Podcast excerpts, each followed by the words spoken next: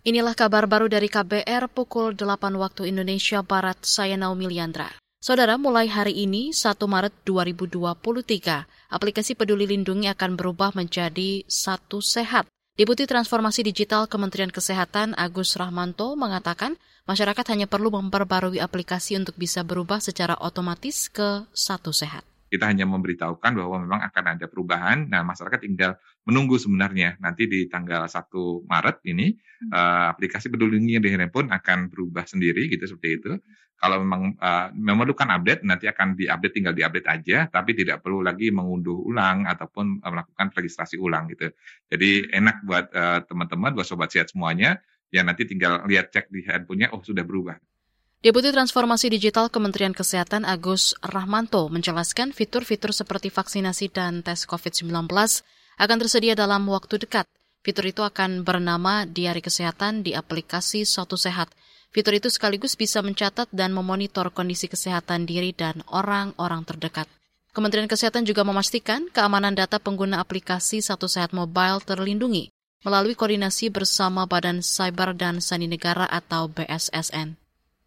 Saudara, pemerintah dinilai arogan sebab bersikukuh mempertahankan peraturan bersama Menteri atau PBM dari Menteri Agama dan Menteri Dalam Negeri nomor 9 dan 8 tahun 2006 terkait syarat pendirian rumah ibadah atau yang dikenal sebagai SKB 2 Menteri.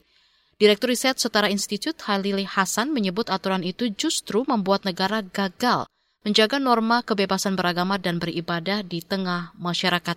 Kata dia diskriminasi terhadap kelompok minoritas untuk membangun tempat ibadah terus terjadi. Kalau negara kekeh mempertahankan PBM dari sisi substansi itu, menurut saya itu bentuk arogansi negara untuk menyangkal terjadinya begitu banyak pelanggaran dan pembatasan terhadap kelompok minoritas itu. Yang lain selain persoalan substansi adalah persoalan mekanisme pengaturan. Apakah PBM itu cukup memadai untuk mengatur terjadinya pembatasan? Ya jelas tidak. Itu tadi Direktur Riset Setara Institut Halili Hasan. Pemerintah memilih mempertahankan SKB dua menteri. Ini disampaikan Sekretaris Jenderal Kemendagri Suhajar Diantoro.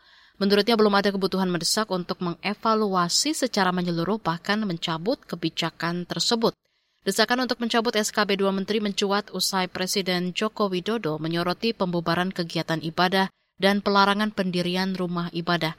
Presiden juga mengingatkan konstitusi menjamin hak beribadah.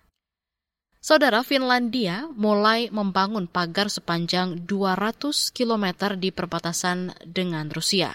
Pemerintah Finlandia khawatir Rusia bakal menggunakan arus migran di perbatasan untuk tujuan politik.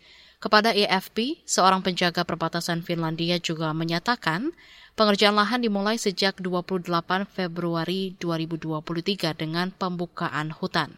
Proyek awal sepanjang 3 km di perbatasan perlintasan Tengkara di Imatra diharapkan selesai pada akhir Juni 2023. Secara total, Finlandia berencana untuk memagari 200 km dari 1.300 km perbatasannya dengan Rusia. Biaya pembangunan pagar perbatasan ini sekitar 380 juta euro. Demikian kabar baru saya Naomi Liandra.